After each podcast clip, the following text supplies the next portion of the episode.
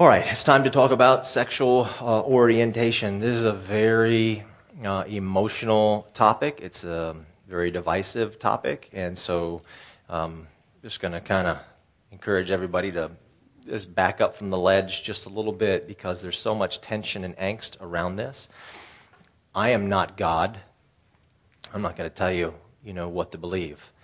Um, I'm going to share with you uh, some things that I've learned over the past five months where it seems almost obsessively that I have thought and prayed and read and discussed and talked about this topic just so much that it's completely worn me out.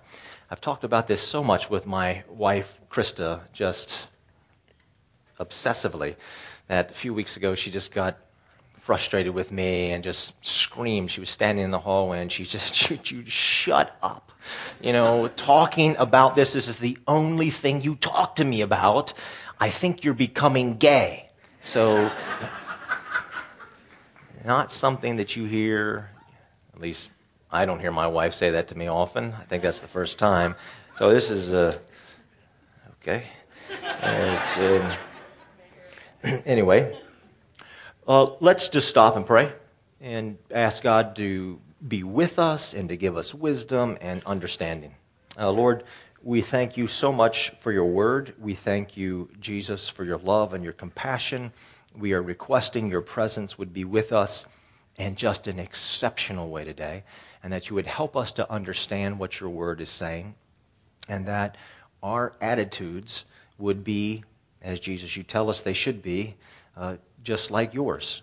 You would give us your mind and your attitude about this topic today. In Christ's name, amen. There are six passages in the Bible that deal directly with homosexuality. And uh, there are Bible scholars that are, you know, divided. Now, there's some gap in between, but if you want to look at it as two polarizing viewpoints, um, they take it in two different ways. But just about all the Bible scholars, doesn't matter if they're over here or they're over here, all will admit that every one of the six passages is viewed in a negative light. Now, where you go from there, um, who knows? But at least that's, that's a starting point to realize. I'm going to go through five of them today. Uh, the sixth one, which we're not even going to get into because we just don't have time, is found in 1 Timothy chapter 1. We left a lot of room on the back of your uh, bulletin. If you want to take some notes, you can. So, Genesis 19. I'm not going to read the story, I'll simply tell you briefly the story of what happens in Genesis 19. That's the one that so many people think of when we think about homosexuality. We think about uh, the city of Sodom and Gomorrah. We think about what happened in Genesis chapter 19, where what you have is actually two angels who go to visit uh, Lot, and they go to his home, and then there was a, a large band of men that show up outside the door, and they're banging on the door, and they say, you know, basically, they want to you know, bring them out. We're going to have sex with, with these guys. And so it's an attempted, now it's an attempted because it never went through.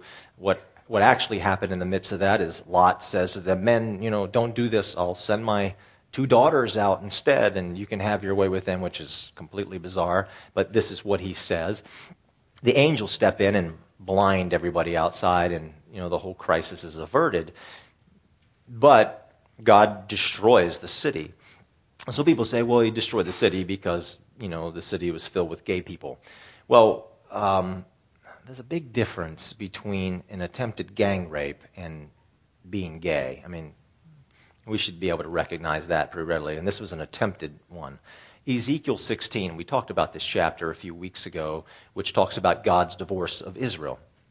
Right? Well, at the end of the chapter, in verses 49 and 50, it talks about Sodom.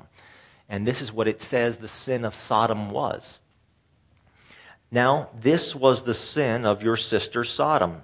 She and her daughters were arrogant, overfed, and unconcerned. They did not help the poor and the needy. They were haughty and did detestable things before me. Therefore, I did away with them as you have seen. And so there's obviously clear conflict in the Bible that if you want to say, well, this is, Sodom was all about being gay, well, Ezekiel 16 says, no, it's, it's there's, there's more to this issue. I mean, if we had bands of people who were running around gang ra- raping people, uh, that would be a direct connection. But being gay is, is not the direct connection here. And what Ezekiel was talking about is in a culture of hospitality, how they had just ruthless inhospitality and were um, mistreating. So, so that's kind of what happens there. Now, there are two other passages in the Old Testament, both of them found in the book of Leviticus, just a couple chapters apart from each other, and it's involving something called the Holiness Code. Um, so here's the, the second passage in the Old Testament, Leviticus 18:22. It says, "Do not have sexual relations with a man as one does with a woman." And the second passage of that is Leviticus 20, verse 13. It says, If a man has sexual relations with a man as one does with a woman, both of them have done what is detestable. Now, here's what's in the Holiness Code. You find in the Holiness Code uh, incest, child sacrifice, bestiality, fortune tellers. Don't go to fortune tellers. You find information about what you should eat. So there's food laws there, there's clothing laws, there's circumcision, and there's mold. There's mold. That if you get mold in your house, that you should tear your house down. let me tell you about my first day in seminary. My first day in seminary, first day, first class, first 15 minutes of class, the professor uh, said, uh, okay, this is going to be an open class and we want to respect everybody and everybody's viewpoints and feelings. And then we launched, she launched into a discussion about being gay. And she got quite animated and, and said, you know, if you think homosexuality is a sin, then what I'm going to need for you to do is to go home right now and tear your house down. I want you to tear your house down because I guarantee you have mold in your house, and Holiness Code says homosexuality is a sin, so that means you have to tear your house down because your house has mold in it. There was a show on a few years ago called West Wing. Obviously, it's about the White House. And in this show, the president um, Martin Sheen played the president. Uh, there was a there's a clip that I saw in kind of getting ready for this whole thing where there was somebody on the show that plays a role I think of a radio personality or something like that, and this person had said that you know, homosexuality is a sin, and and and the president here, Martin Sheen playing the president, invokes this whole idea of the holiness code, basically saying this is kind of the same thing my professor was saying. Okay, um, you've got to throw it all out because who's tearing their house down because there's mold? It is true that the Old Testament does not make any distinction when it comes to ritual laws, moral laws, purity laws, and dietary laws. There's not a distinction there. Now, I don't want to oversimplify the matter, but um, what we could do is we could take a look at the Old Testament and see what's talked about there, and then go into the New Testament and say, well, what's upheld in the New Testament? Because clearly, Dietary laws are not upheld in, in, the New Testament, and neither is circumcision and a number of other things. But are the moral laws as it pertains to sexuality upheld when we get into the New Testament? So here we go. Let's, let's take a look at does, is there, do, they, do they uphold them? Is there some kind of overlap here? 1 Corinthians chapter 6, we've been studying the book of 1 Corinthians um, so much here. And so here's chapter 6. This is, this is what it has to say about this issue starting in verse number 7. The very fact, you have this on your blue bulletins, by the way, or it's behind me. The very fact that you have lawsuits among you means that you have been completely defeated already. Why not rather be wronged? How you like this line? Why not rather be cheated? Instead, you yourselves cheat and do wrong, and you do this to your brothers and sisters. Or do you not know that wrongdoers will not inherit the kingdom of God?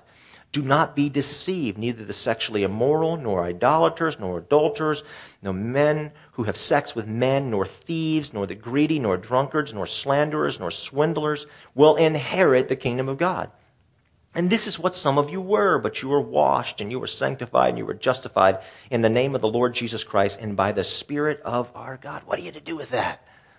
I mean, we start out by talking about lawsuits and then the, then the encouragement to be cheated and wronged rather than to have a lawsuit. And then all of a sudden we get this line here about this, this smattering of things that are sins, and then you won't inherit the kingdom of God. So, what does that say?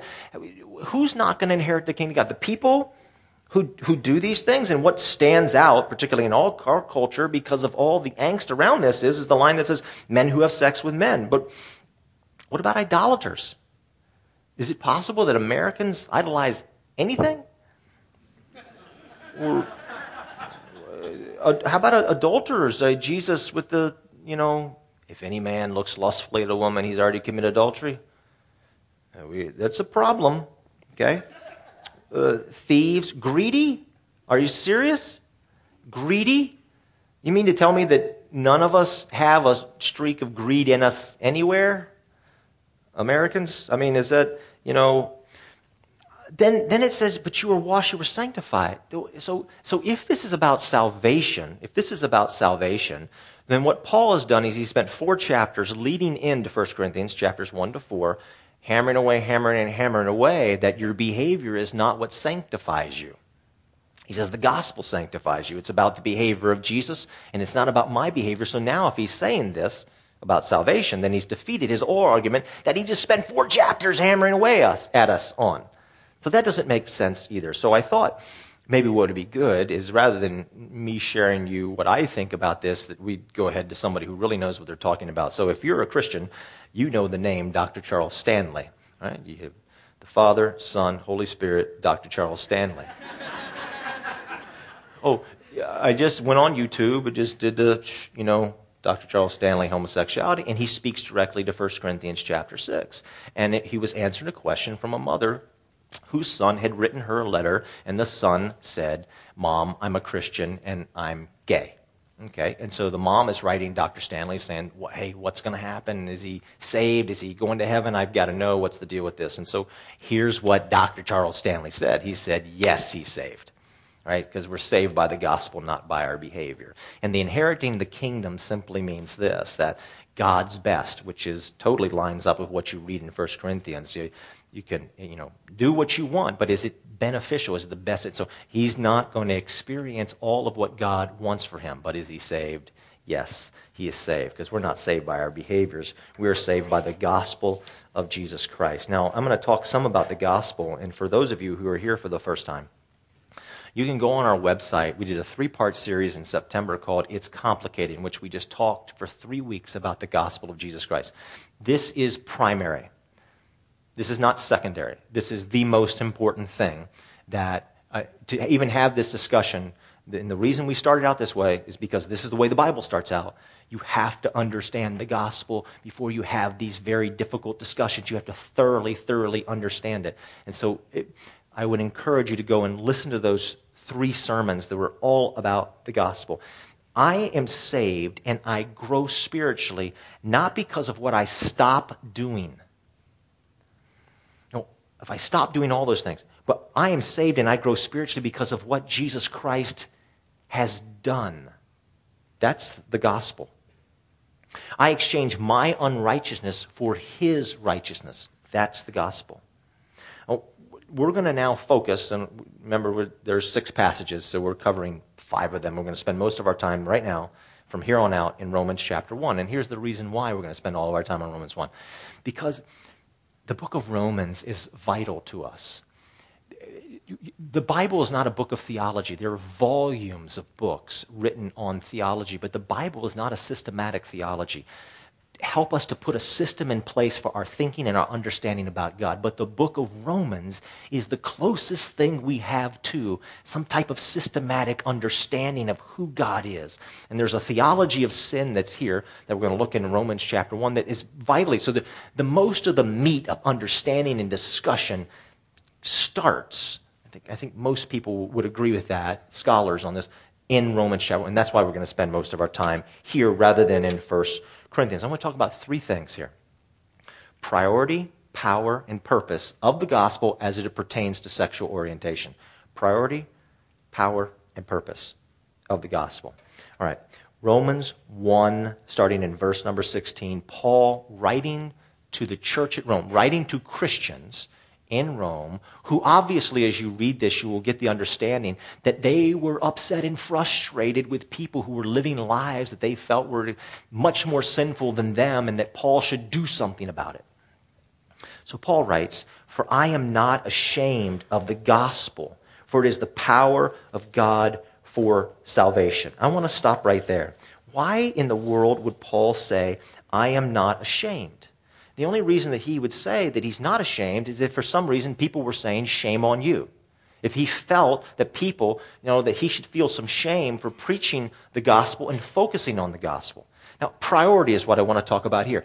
Paul's priority when it came to his preaching and to his interpretation of the scripture was all about the priority of the gospel, and they wanted him to reprioritize what he was talking about. And so he felt that shame. And so the first thing he says, the theme of the whole book of Romans is about the gospel. The first thing he says is, I'm not ashamed of it. I just need you to know that the gospel is my priority. I am not ashamed of it. And they're like, we want you to talk about these other things, which I'm getting ready to mention in just a few moments. These are the things we want you to talk about. He says, I'm not going to shift my focus. I'm going to focus on the gospel of Jesus Christ. Now, I want to show you something here on this whiteboard. Um, you know that for a number of weeks, a few weeks back as we were beginning the series, we talked about this study that was done. And I told you about 91%. I told you about this number, and that represents people, a study was done for people ages 16 to 29 who don't go to church, who live in the United States of America. And they were asked the question, What is the Christian church all about? Could you just tell us in a nutshell? And 91% said, The Christian church is all about being anti gay. And, I, and I, I told you that I don't receive any phone calls for the last 10 years. I don't receive phone calls, people saying, Hey, I'm, I'm interested in coming to your church. Could you tell me what you believe about Jesus? The Bible, the gospel. Nobody calls me about that. Everybody calls me, they all have exactly one question. And they all call and say, We want to know where you stand on homosexuality. And then we will. So, so, so people are determining where they go to church based off of this issue of homosexuality. Now, I've already said that there are nine verses that deal with this. There are 31,000 verses. There's more than that, but let's just talk in round numbers, okay? There's 31,000 verses in the Bible. Nine of them uh, deal with homosexuality. I asked somebody who claims to be really good at math, although that's suspect, but uh, I'm going to go with the number that he gave me, okay? And he said it's 0.03%. That's how much the Bible talks about it. All right, 91% say, yep, we know what the church is all about. It's all about being against people who are gay. And the Bible talks about it 0.03%. That is three verses out of every 10,000 verses. Three out of every 10,000 verses are about the issue of homosexuality, and yet it is the determining factor. It is the defining point of the American Christian church. Churches and denominations are melting down. When I talk to my friends who are in different denominations from time to time, they'll say, Hey, pray for me and pray for my church and pray for my denomination. Why? What's wrong? What's going on? We're imploding. Why are you imploding? Homosexuality. If you read the Bible out loud, it would take you about 70 plus hours to read it. When you came to the parts about homosexuality, you would cover it in a little more than 60 seconds. What's the priority? You know, if I don't know anything and I landed from Mars and somebody handed me a Bible, I would say, this is not a huge priority to God. But what I would conclude is, is that the gospel of Jesus Christ is a huge priority. That that's what everything is focused, from Old Testament New, is focused on Jesus Christ. It's an issue of priority. Where are our priorities? The gospel, not homosexuality, is the biblical priority. Jesus lived a perfect life and he is going to be rewarded. We have lived imperfect lives and we're headed towards punishment. Jesus is offering us an exchange our punishment for his reward, our unrighteousness for his righteousness. Priority. The second point is this that's the priority. The gospel is the priority homosexuality has become the priority. We're completely out of whack. If you love Jesus and you love the Bible, that number, all those numbers there, should do something to you. They should do something to you.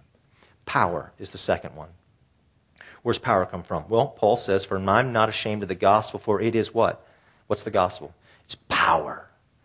It's power. It's the power of God for salvation for everyone who believes. Where does power come from to make me, John, an unholy, unrighteous, imperfect person, right with God? Where does the power come from to make me perfect and holy and righteous and just before God? Here's what the gospel says the gospel says it's not about my behavior, that my behavior does not save me. Jesus' behavior saves me. That's what the gospel says. My behavior does not save me. This is basic Christian theology. I, I, know it's not seldom talked about. My behavior does not save me. Jesus' behavior, 100%, Jesus' behavior saves me. As a pastor, you know, I would say probably the thing that I long for more than anything else is, to use an old time churchy word, is revival, spiritual awakening, an outpouring of the Holy Spirit, right? I read many years ago that people who go to church all the time and people who have never been to church before, they were asked, okay, for those who've never been to church, if you did, why would you go? And people over here go all the time, why are you going? And they all came up with the same top answer. We want to have an encounter with God. We want to meet God. We want to experience God. That's what a revival is. What brings a tidal wave of the presence of God? What brings that? we, we think for some reason that cleaning people's behaviors up, either my cleaning my behavior up or me telling somebody else they got to clean their behavior up, is going to bring the tidal wave of God's presence. When what we have is in biblical history and in church history, we have the opposite. In the book of Acts, the greatest revival ever seen, when the world got turned upside down, when the whole Roman Empire was turned around persecuting Christians to now it becomes, which was a bad thing, but became a Christian state, okay? How did that happen? How did that move happen? Where people said they felt the presence of God in such a powerful way, where the Apostle Paul encounters God's presence in such a mighty, powerful way. Did it happen because people were cleaning up their behavior? No, it happened because people were focused on the gospel, because that's where all the power is. The great Reformation of Martin Luther the fact that he was trying to clean up his behavior was actually pushing him farther and farther away from an outpouring of the Holy Spirit. It's when he focused on the book of Romans, of all things, and the gospel of Jesus Christ, that that's when the tidal wave of the Holy Spirit fell. The great spiritual awakening of the 1700s. It's the same thing again. And we think that, oh man, if, you know, if, if we can just get this country cleaned up and get people back living moral behavioral lives or whatever, that somehow God is going to fall on us when the biblical witness goes counter to that. So Jesus deals with the Pharisees, right? And they're just living these lives and, and they're trying to get everybody else to live these good lives. And who's the only group of people? Jesus only got mad at two different groups of people. This should wake us up. I know some of us throughout this series and oh man, why are we being so hard on the church people? I, I'm not being hard on the church people. Jesus is. And so he says to those Pharisees, Matthew 23, boy, it's so strong. The seven woes. You, by living your lives of trying to get everybody else to live the way you're living, you're making people twice the sons of hell as you are. What is he saying? Behavioral modification is not the focus. Does that mean that we should just do anything we want? No. Where's the power? The power is in the gospel of Jesus Christ, not in my behavior, but in his behavior. That is what it is all about. And that is where the power comes from. All right, last one is this purpose. What is the purpose of the gospel? The purpose of the gospel is to make clear to us that we are all in the same sinking ship together. I want to read you Romans. This is going to be long, okay? But it's so good. I really want you to listen, just listen deeply. And if you don't listen deeply, you'll just, your mind will just fly off.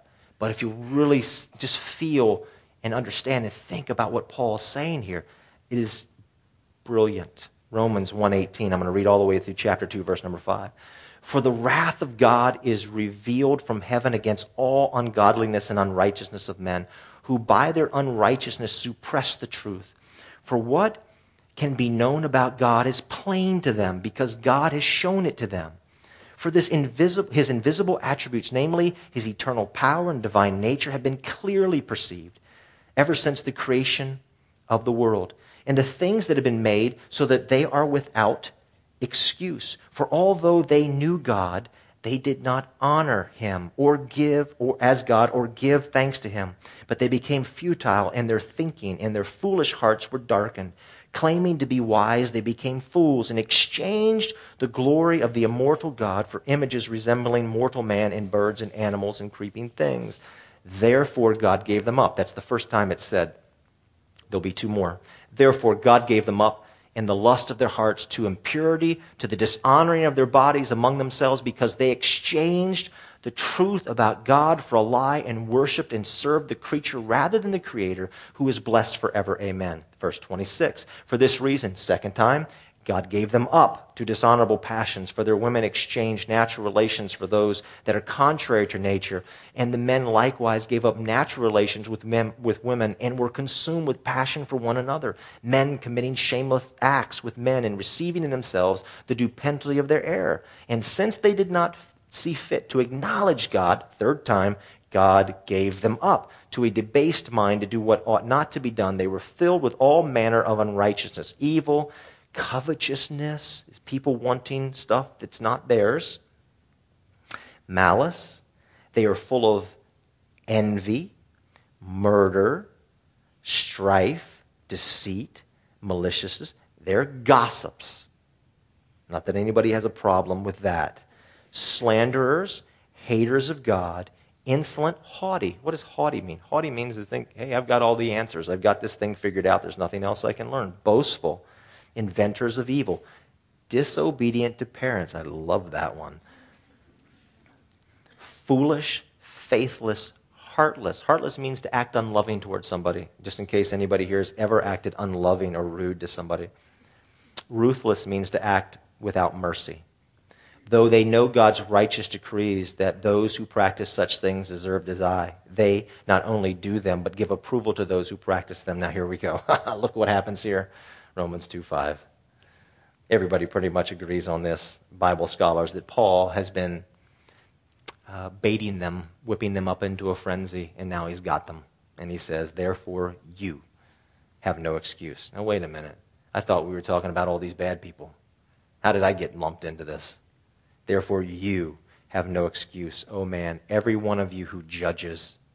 For in passing judgment on another, you condemn yourself because you, the judge, practice the very same things. Wait a minute, he lumped me again. I, am not practicing all that, but he's saying I am. What does that mean? We know that the judgment of God rightly falls on those who practice such things. Do you suppose, O oh man, you who judge those who practice such things, and yet do them yourself, that you will escape the judgment of God? Or do you presume on the riches of his kindness and forbearance and patience, not knowing, not knowing what? That God's kindness is meant to lead you to repentance. We should all memorize that verse. But because of your hard and impotent heart, you are storing up wrath for yourself. Wait a minute. I was all whipped up about other people experiencing wrath because they were living ways that I was totally sure was completely an abomination for God, and I'm happy to see them experience that wrath, and now all of a sudden he's telling me I'm having wrath. This is not good. But because of your hard and impotent heart, you're storing up wrath for yourself on the day of wrath when God's righteous judgment will be revealed. If you're in a community group, here, um, your leader has an article that has probably already been forwarded to you. If not, will be shortly by Richard Hays. And it's about, it's the best article I've read that is a commentary on Romans chapter 1. I highly, highly encourage it. If you're not in a community group and you don't have access to that article, there's a Bible study sheet in your blue bulletin. At the end of it, the bottom of it, it gives you an email address to email Brian Parker. And you email him, he's going to email it back to you. But if you really want to get your hands on it right now, we have a few copies on the little desk just as you walk out the door back there. But I encourage you, if you're in a community group, just get the one in the community group because we're going to run out back there. It's excellent. I strongly, strongly encourage you to, uh, to get that. All right, what comes first, everybody, the sickness or the symptom? This is very important. What comes first, the sickness or the symptom? You go to the doctor, you say, hey, doc, um, I got fever, I got chills, I got congestion, I got a headache, I'm aches and pains all over. Does the doctor look at you and say, prepare yourself, you're about ready to get sick? Is that how it happens? Is, you go, what if you went, not me, but uh, a woman went to a doctor and said, you know, I've, I've got these strong cravings all of a sudden, I'm getting sick every single morning. Does the doctor say, hey, look, just, you should prepare yourself, you're going to get pregnant? What happens first? I mean, do, do you get the sickness or the symptoms first? Paul is acting like a doctor here, and he's diagnosing a situation. He's saying, you know what, the world is, is broken. It, God's wrath has already been revealed, and now all these symptoms are. So, all this whole 22 things that he I just read right there, they are all symptoms that the world has already been. The world's not going to be broken. The world's not going to be sick and then have wrath. But the world is already past tense, under wrath, and we see all these symptoms that are following that. I want to go through a couple things with you. So uh, think about this. Verse number 19 who is it that Paul is talking to originally here? He says in verse number 19, he says, God was plain to them. You see that? For what can be known about God is plain to them. How many people would say, Yeah, God is totally plain to me? I'm like, when it comes to God, I have no confusion. There's no mystery with God. Even the Apostle Paul, everybody, says, This is a mystery. I'm looking through a glass darkly. I don't have God figured out. Look, if Paul doesn't have it figured out, I'm doubting anybody here has it figured out. So who is he talking to? Who is it that God is so plain to? That's one clue. Second one, verse 20 says, For the invisible attributes of God, namely his internal power, divine nature, have been clearly perceived. So God, clearly seen, clearly perceived, everything's plain, nothing is a mystery. Verse 21. The people that he's talking to here knew God. The word know here means to have a relationship with. They had a strong, these weren't people who didn't have a relationship with God and were confused about God and I don't have it. I can't figure this out. I can't figure the Bible. I can't figure out. No, no, no. These are people who clearly saw God. Everything was plain to them. Nothing was a mystery about God. Who fits that bill? You could make an argument for a number of people along the way, but I think your best argument is going to be two people named Adam and Eve living in the garden who walked with a God every day, and everything was plain and clear, and God was visible, and there they were, happy together, and everything was in perfection. This is very important. Then it goes on to say they exchanged all that. They exchanged the truth for a lie. And when they exchanged the truth for a lie, we're told three different times that God gave them up. It says in verse 24, 26, and 28. God gave them up. What does that mean, God gave them up? God says, I'm going to let you go. I'm going to let you go. You want to go this way. It's like the prodigal son, right? The story of the prodigal son. The son says, Hey, dad, I wish you were dead. Can you just give me my money so I can go out and do whatever I, I want to do? And the dad says, I'm not going to stop you. Go and do it. You have chosen this way. I'm not going to try to demand that you sit here and that you serve me. I'm going to give you freedom and you're going to go your own way. Then what happens after that? The story of the prodigal son all this, right? So the sickness, the breaking happens there when the son leaves. And all the crap comes later, doesn't it? All the horrendous problems.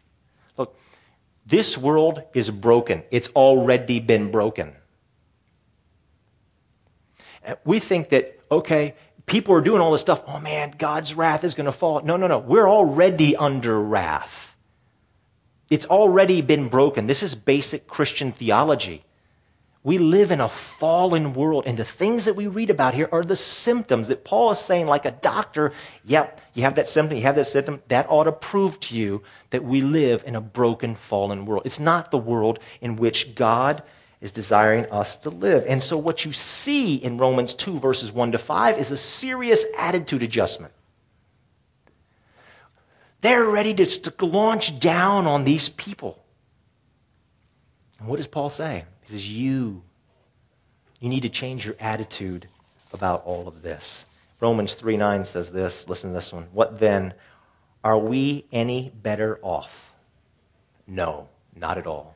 We are all under the power of sin. Here's the purpose of the gospel is to show us all that we are on one ship and that ship is sinking. We're on one ship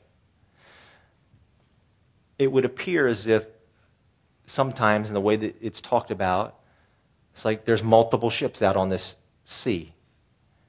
And it has different people according to different categories. And oh, look, there's the gay guys over there, and like their ship is like, it's like I can't even see the ship. It's completely sunk because they're committing the ultimate sin. But that's not the way the scripture gives it to us. The scripture says all of this together. We're all in the same ship together. And that ship is sinking because we live in a fallen world. I called a friend of mine five months ago when I got started on this whole thing um, because he and his wife have done a tremendous amount of research, and even it's part of their jobs to, to do this on this whole area of being gay. And so I said, Hey, I, I really need the two of yours help because you've thought so much about this. Can you help me think about this? And what he said to me, he says, John, here's where you got to start with. Can somebody be born gay? I thought, well, wait a minute. I mean, I've, I've always been taught that Jesus created Adam and Eve. He didn't create Adam and Steve, so, right? It's not. But then it made me begin to think. We agree in basic Christian theology that we live in a fallen, broken world. The world's already broken. And I will treat with compassion people who, because of this fallen, broken world, and according to David, who writes in the Psalms, were born into sin, I will have compassion on people who suffer from all kinds of issues going on in this world physical, mental, emotional, on and on and on, the list goes, all kinds of stuff. But then I carve out this one little category, and I say, but you couldn't be broken that way. You know what the problem is with that, everybody? If we say that somebody could not in a broken world be born gay, then our theology is completely inconsistent. That is, if you adhere to basic Christian theology, it would be completely inconsistent. I'm going to, I'm going to say everything else, but not this one area. It couldn't be. And it made me think. And then he said to me, he says, John, I want to tell you this. He said, and he knows many, many gay people. And they're friends. He says, You know, when we have talks and you're just being honest with me, you know what? Every single one, every one of my friends say to me, I would have never chosen to be this way. Why would I choose this? We have to think about our theology.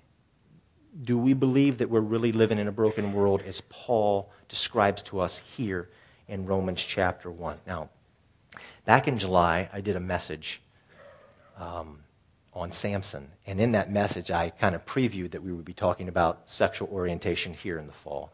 And after the 9:30 service, I will never forget it. I walked down over here, got over here, and here comes this guy, and he was running to me.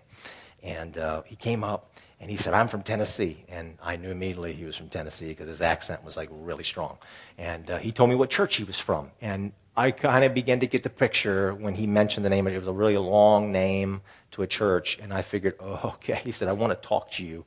He said, I won't be here in the fall, but I need to know this. Where do you stand on sexual orientation? He said, I need to tell you about what church I come from. He said, My church only uses the King James Bible. Now, some of you, that means absolutely nothing. But some of you, light bulbs have just gone off all over this room, like, oh, you know, like Westboro Baptist probably only uses the King James Bible, right? That's all right. That's so. Not saying anything wrong with the King James Bible, although King James is probably a homosexual, but I just that's just historical fact. I'm not just want to say, okay. So he's like, wow, you know, you're going to tell me right now, you know what this is, and so I'm getting ready to answer the question trying to formulate. I don't know this guy. I could tell. He told me where he comes from. I know there's angst. There's probably some venom in there. And I'm getting ready to answer, and all of a sudden, his whole face changes. And he says, Hey, um, I need you to know something first. My brother's gay. It changed everything. All of a sudden, somebody he knew and he loved. And he said, You know, I sit in a church all the time where everybody's telling me my brother's going to hell. And they seem pretty happy about it.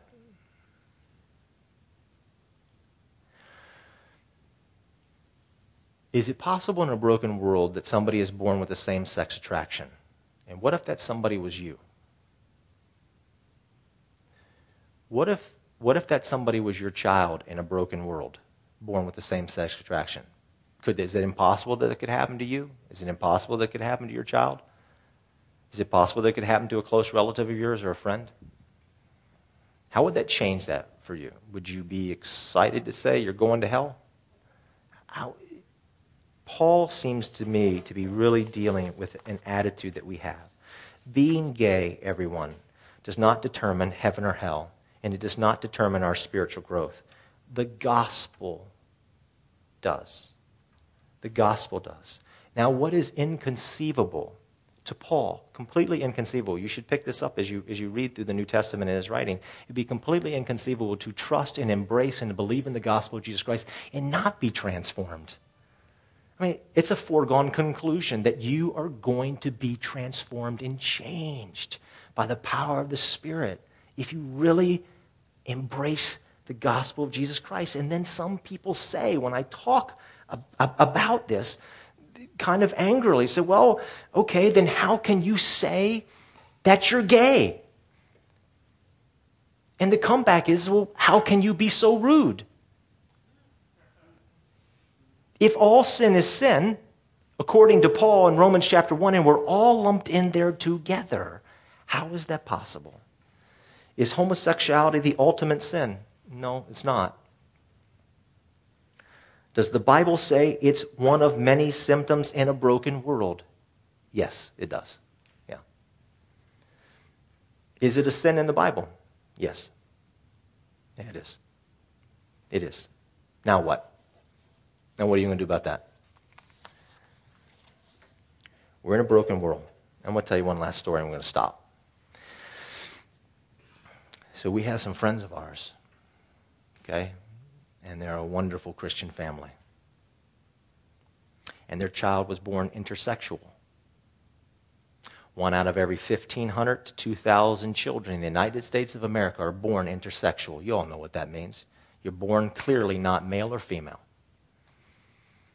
So, what happens much of the time is a doctor, along with the parents, make a determination this child is not clearly a male or a female. We're going to make it a male or a female. The doctor decides with the parents. Sometimes the decision is made.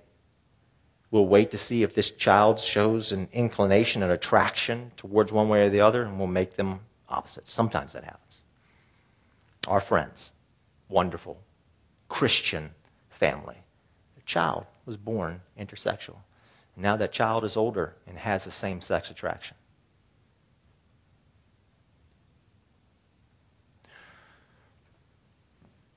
Does Jesus want me to condemn that child? Does Jesus want me to condone that child? Does Jesus want me to have compassion for that child? Which one? We all need to decide that.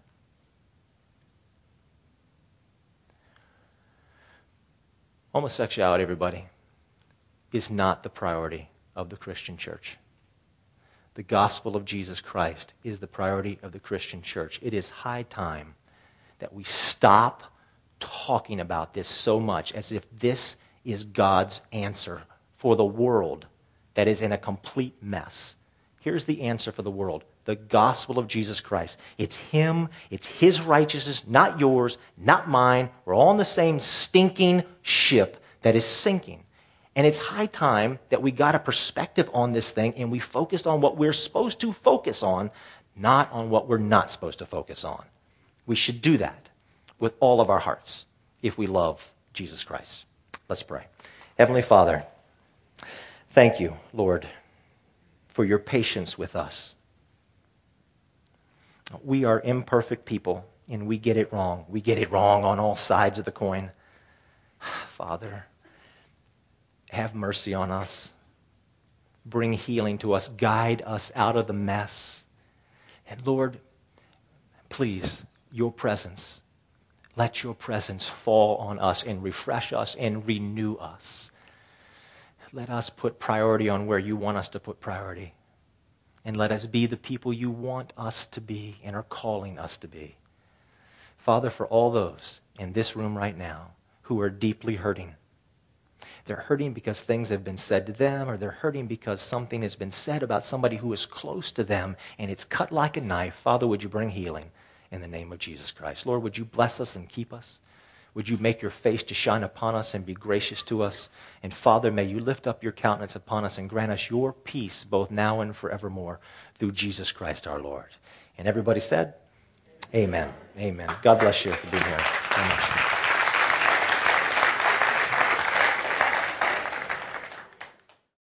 Thanks for listening to this week's message. Grace Community Church, a church for people who don't go to church, meets on Sundays at 9:30 a.m. and 11 a.m. in Arlington, Virginia. Connect with us anytime at trygrace.org.